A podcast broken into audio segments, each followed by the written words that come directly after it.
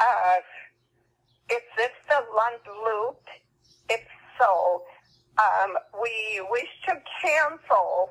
Um, we do not wish to belong to that or to pay this anymore. Thank you.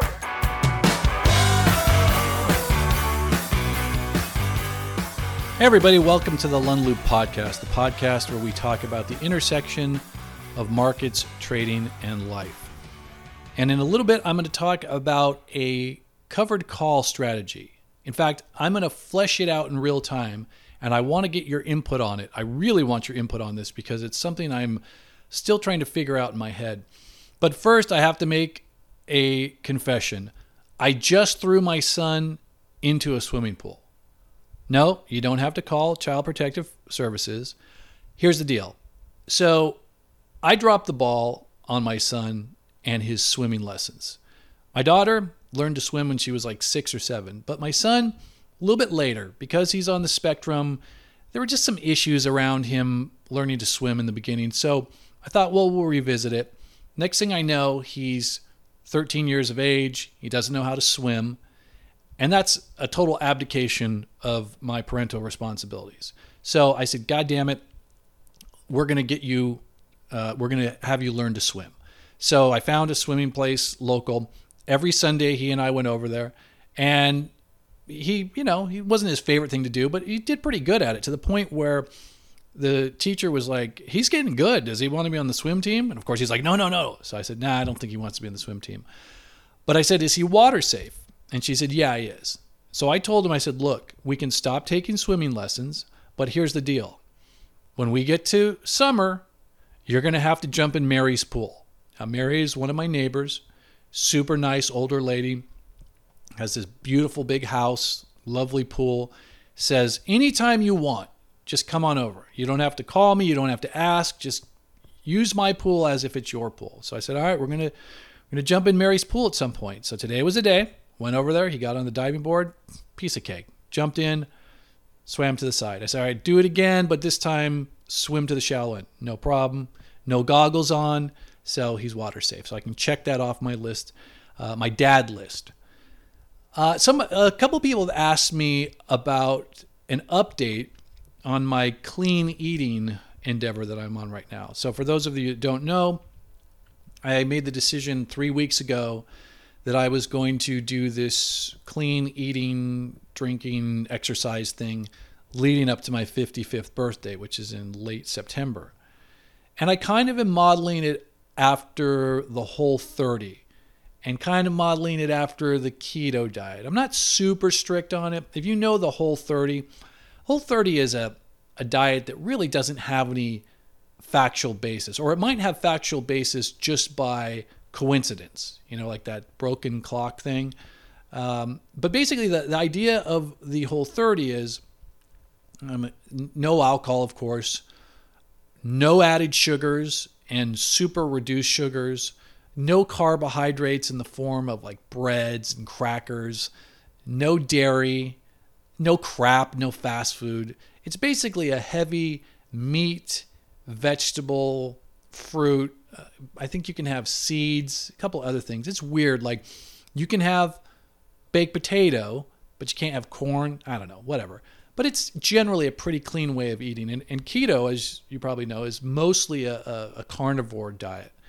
So I thought, okay, here's what I'm. Here's my main goal. The first thing I'm going to cut out is alcohol. Second thing I'm going to cut out is sugar. I think sugar's the devil even more than alcohol. So sugar, alcohol, fast food. That's a big problem for me. I'll, I'll tell you why in a minute. Uh, I'm going to cut out carbohydrates in the form of pastas and breads. I'm going to cut out crap, basically junk. Try to hydrate, drink a lot of water, basically stick to vegetables, fruits, and meats. And what's really interesting, I say it's interesting. It's it's I don't know if it's so much interesting as it, it's no duh. We go through life searching for answers answers to relationship problems, answers to existential problems, to health problems, to trading problems. I have had chronic gastritis for years. It's no big deal. It's like I went to get a my colonoscopy endoscopy when I was 50 and the doctor says, "Nah, everything's good. You got chronic gastritis." Like it was no big deal. I guess a lot of people have it. And chronic gastritis just means, you know, your stomach gurgles or you feel bloated from time to time or other things happen that I'm not going to get uh, in the graphics about. But you get used to it. You get to, uh, you acclimate. It's not a big deal. Every now and then, maybe it gets a little acute or it flares up and your stomach is like, uh, but it's just this general low level ickiness that's with you. So, anyway, going back to the answers, the key to life is not finding the answers. Those are easy. It's taking the action. So, after eating clean, cutting out the sugars and the alcohol and the crap for three weeks, oh my God, my stomach is perfectly fine. In fact, it was like that after a week. No gurgling anymore, no rum. Things that I've had for five, ten, seven 15 years, gone. It's crazy. Not eating three or four Del Taco tacos every other day. Crazy what that will do. So I don't know. It's it's like it's like trading. Uh, I don't know. I keep losing money. I don't know what I should do. I don't know what the answer is. Well, the answer is obey your stops. Take small losses. Answer is easy. The action is tough. So anyway, feeling good. The first few days I had that keto flu thing where you're a little bit like, Ugh. then I bounced back and I thought, okay, I'm past it. Then I had a little bit of a dip after about a week and a half. And then at two weeks, like energy rockets kicked in. And I used to have this dip in the afternoon, like between two and four, that was just brutal. I have to sometimes take a nap. Totally gone. I'm back out to hiking. It's really been great. Now the question is, how do I, how do I wrap this up, or do I wrap it up? And I've had I had this conversation with a lot of people, and of course, you know, alcohol is an ongoing thing that I've considered in my life if it should be there. Um, but I'll be honest with you, I fucking like beer. I mean, not like just let's. I, I never get drunk. I just like beer. I like the taste of beer. I like the social aspect of beer. Um, so I'm trying to figure out can I incorporate it into my life and not have the downside? And here's what the downside of, of beer is for me. It's never it's never bad. Like I, I'm never hungover. I never miss obligations. It just makes me feel like ugh, a little bit sluggish. You know, during the week, you know, you, you have a beer two, three days in a row. You're just like, ugh, you know. And I just don't like feeling that way. I don't like feeling that way at 55. Now, I would like to, though, Saturday night have a couple beers, right? So what I'm trying to do is I'm trying to formulate this as I'm as I'm going through this in my mind. Is like I think, like I said, sugar's the worst, and I've been cutting sugar out. So I, I think that's uh, uh, the other thing I forgot: sodas, right? Like I, I drink way too much soda, and that's a lot of sugar. Totally cut that out. So I think the deal is this: I cut out soda, sugar, fast food, uh, cut down on carbs, not so much like your pastas, but like crap, like eating a bunch of Doritos before you go to bed, right? Uh, doing all that stuff, exercising, staying hydrated. If I'm doing that stuff, I think I'll be able to have those two beers, three beers on a Saturday, and it's not going to be a problem. Jumping to a related subject, one of the reasons has been so successful is because I really planned it out this time. And I find that as I'm getting older, I'm getting more anal, more OCD. Maybe it's just a reaction to my ADHD, but I'm really starting to be able to create strategies and structures for all sorts of things. I had a big leap forward during COVID in all sorts of areas my drumming, my trading, my relationships, uh, just the way I organize my room or my house. I don't know what it is. It's, uh, it's really surprising, but very um, unexpectedly surprising that this happened at 53, 54. So going into this clean eating thing, I really prepped ahead of time because my biggest weakness is laziness. Uh, like I'll, I get hungry and I want to eat, and the quickest thing I can eat is fast food. So I eat crap, right? Or I just eat at unexpected times. So what I did is I planned out how I was going to approach my meals. Morning meals always easy. That's yogurt, Metamucil, because I'm older, and a couple cups of tea. And that holds me until lunch. Lunch is where it starts to go off the tracks. That's when I grab the crap, the the Arby's sandwich or whatever. So what I did this time is I went to Costco and I bought, you know, the four pack of New York strip steaks, bought a bunch of artichokes, which I love, corn on the cob, a bunch of potatoes. And so every day at lunch, it's like clockwork. I put a steak out about two hours before I'm going to cook it so it gets to room temperature. Uh, then, about an hour before I want to eat, just take a potato, put some olive oil, salt, and pepper, put it in the oven at 400 degrees for an hour. Then, about 20 minutes before, turn on the grill, take a corn, you know, piece of corn on the cob, put some olive oil, salt, pepper, butter, wrap it in tinfoil, and then I just throw that and the steak on at the same time. Cook them. It's about 20 minutes, give or take. Let the steak rest for five minutes. Then that's my lunch. I'm gonna have a, a baked potato, corn on the cob, and um, steak. And then I'll also have um, I'll have a Lacroix. That's my big soda substitute, which is also Whole 40 uh, compliant. And so for me, the great thing about this is that it's easy to do. I like everything. It's healthy. I only eat about half the steak. So the steak I have the next day for lunch. I don't have to cook another steak. So it's really simple. And then, you know, dinner's some sort of modification of whatever we're having as a family for dinner. And then I've got a couple of they're not they're hacks, right? They're things that maybe technically wouldn't be on the whole 40 or the keto diet, but I, I think they're in the spirit of it. One is this thing called keto bark. It's a chocolate that I found at Sprouts, has zero sugar added. It's got less than one gram of sugar for these bars. It's got like 140 calories. Calories are not my issue. It's it's the crap that's my issue. They're great. They're satisfying. It's like a little dessert thing. And then wild blueberries. Like I'll eat two cups of wild blueberries, frozen wild blueberries, and that's my dessert. That's you know this keto bark thing and uh, the wild blueberries. So anyway, I feel great.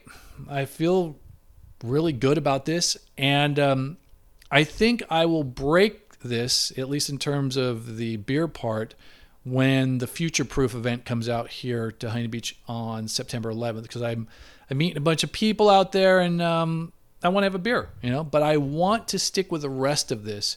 I really think cutting out the sugar and the fast food is going to be a big thing, and then just focusing on healthier foods in general. Um, it's probably just going to be a, a, net positive for me going forward. Uh, is this the Lund Loop? All right, enough about life. Let's flip over to trading. So I thought about doing this as a deconstructing a trade video, but then I realized, well, I've got nothing to show. This is a strategy that I'm still trying to formulate, that I'm still trying to flesh out. And what I'm talking about is writing calls against an existing position over the long term. Now, I've done this before numerous times in my trading career. Uh, a few years back, when DraftKings was trading in the 40s and 50s, for example, I wrote calls and puts against an existing position I had. And I did that for a few months. I've done it in the past, but I think the problem I've always run into is that when I start a strategy like this, I convince myself that it's a long term play. But then when there's really acute price action, the trader in me gets involved. And I want to futz with the trade and I want to micromanage it. I want to try to optimize it.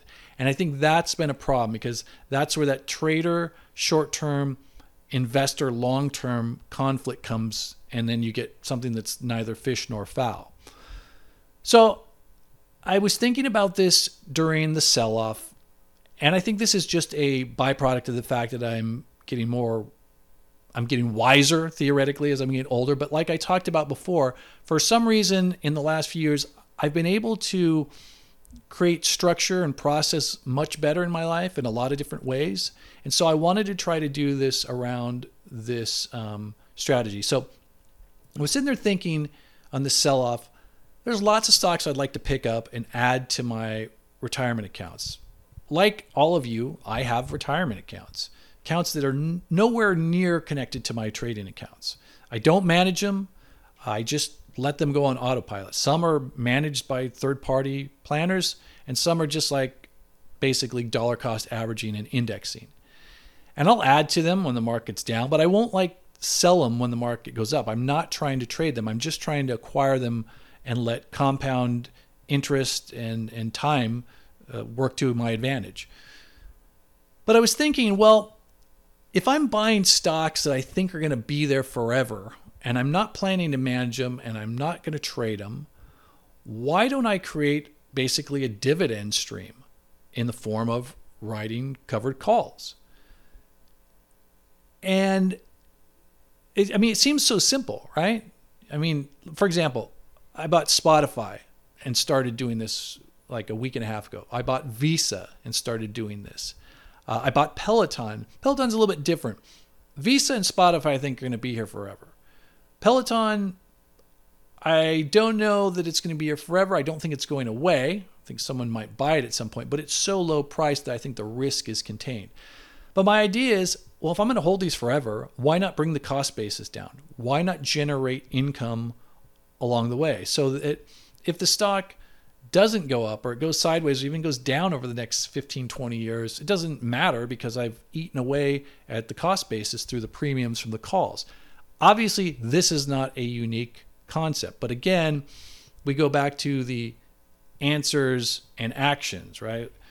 We don't the, the answers are not a mystery it's just taking the action to to get your strategy to fruition and what i really want this strategy to do is go on autopilot. I want it to be like a cookie cutter something i don't think about. And in order to do that my thought process is okay i have a position. I'm going to write calls that are somewhere between 30 and 45 days out. And then when they expire or when I hit a certain profit target on them, I'm just going to do the same thing. So the question is what are the details? What's the best short term option play? Is 30 days better than 45 days? Should I be going out a little bit farther? Should I be going out 60 days? Where am I going to get the biggest decay in premium? That's number one. Number two is how far out do I put the strikes? So, for example, let's say the stock is trading at 100. In my theory, I don't want to write it close enough where it might actually get exercised. And this is kind of a conundrum because the closer you write it to the price at that moment, the bigger the premium, right? And the farther out, the lower the premium. So I'm trying to figure out what's the area that gives me a decent premium, but gives me the least chance that I'll actually get exercised. Because, you know, let's say I write something at 110 for a 100 stock. If it goes up to 107, 108, 109, just under 110, that's ideal because I get the appreciation in the stock and I get the full premium. But if I write something at like 104 and it goes up to 106, well, yes, I get the premium, but I don't get that much on the move in the stock, and they can also call me away. And so, again, this is where I get in. This is where the trader gets back into my head, and I have to reset and say, the theory is I don't ever want it to hit my strike. I don't ever want it to hit my strike. I don't want to have to deal with having being assigned the stock. So I just want to capture the premium. That's all I want to do forever and ever and ever. So again, trying to figure out how far out to put the strikes so that I get a decent premium each uh, cycle, let's call them a cycle, but I don't get exercised. All right, so then the other thing is what do you do when the stock moves? Like for example, in the last couple days, the stock these stocks have gone down. And of course, my first inclination is I got to do something. Like I've only had the the covered call position on a couple of these for maybe like three or four trading days. And so the stocks drop down. About 70% of the option premium is gone now. So I'm like, okay, I've captured 70% of this option premium. What should I do? Should I roll it down? But then what if the stock rebounds because it has dropped and you know it bounces back? Or should I roll the strike out? I'm asking these questions because I don't know. I'm, I'm learning this process, or I hope to learn this process as I go through it. Part of me says I should be doing nothing right now because, again, what I really want to do is I want to capture the premium month after month or cycle after cycle. But then the other part of me says, well, I've already got 70% of it or 75% of the premium. Does it make sense to hang around for the other 25%? So I'm hoping some options experts will help me with this. Um, you know, in my mind, I'm thinking, well, the stock rebounds. We're not going to get much of an increase in premium. Um, we're still going to have, you know, decay, but I might pick up some extra money from the rebound. Like so, there's all these cross currents, right? And I don't really have them fleshed out, except to know that I really don't want to get called away, or I don't want to get assigned the stock. I want the premiums to decay. If I get some, you know, bo- if the stock goes up during that cycle and I get some profit, that's great. But that's not the underlying motivation because I'm not selling the stock, right? I'm not selling the stock for 10, 15, 20 years. So it's great. It looks good on your P&L. Oh, you made some money this week because the stock went up, but I'm really looking to capture that decay in the the options that I write uh, every cycle. All right, so as you can see, it's still a little convoluted here. Don't quite have it down, um, but I do think that my cornerstone is that I don't care what happens to the stock. I mean, I really don't care. So that frees me up. It means I don't have to try and manage them. And since I don't have to try and manage them, I don't have to really worry so much about the stock price. It's more about the option and which one I write. I mean, let's say that the stock does go up and hits the option price and I get assigned or whatever, that's fine. Uh, you know, or I get called away, whatever it is. Um, that's fine. I'll take that profit as well. But that's not what I'm shooting for. So, so I have some things in this this strategy that I'm sure about, some I'm semi sure about, and some that I no fucking idea what I'm going to do. so, give me some feedback, would you? And that's where the podcast would normally end. But I just went back and listened to that segment to make sure everything was okay. And I realized something. I'm overthinking this. If I'm really going to hold on to these stocks forever, and if I really just want to bring the cost basis down over time, it should be pretty simple.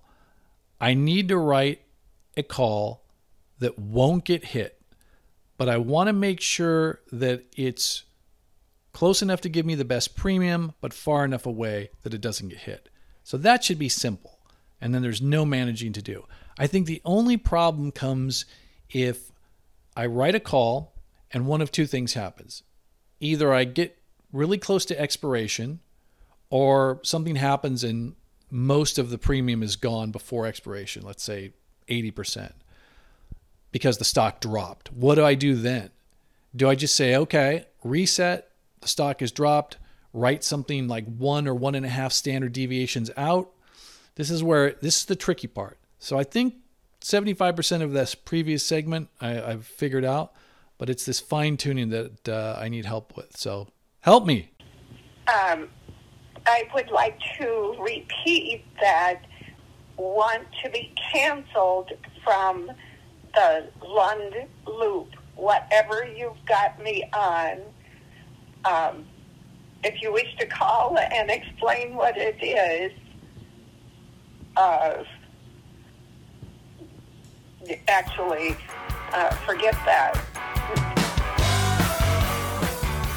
Well, that's it for this episode. If you got any questions, hit me up at Brian, B R I A N, at thelundloop.com. I'll see you next time. Bye.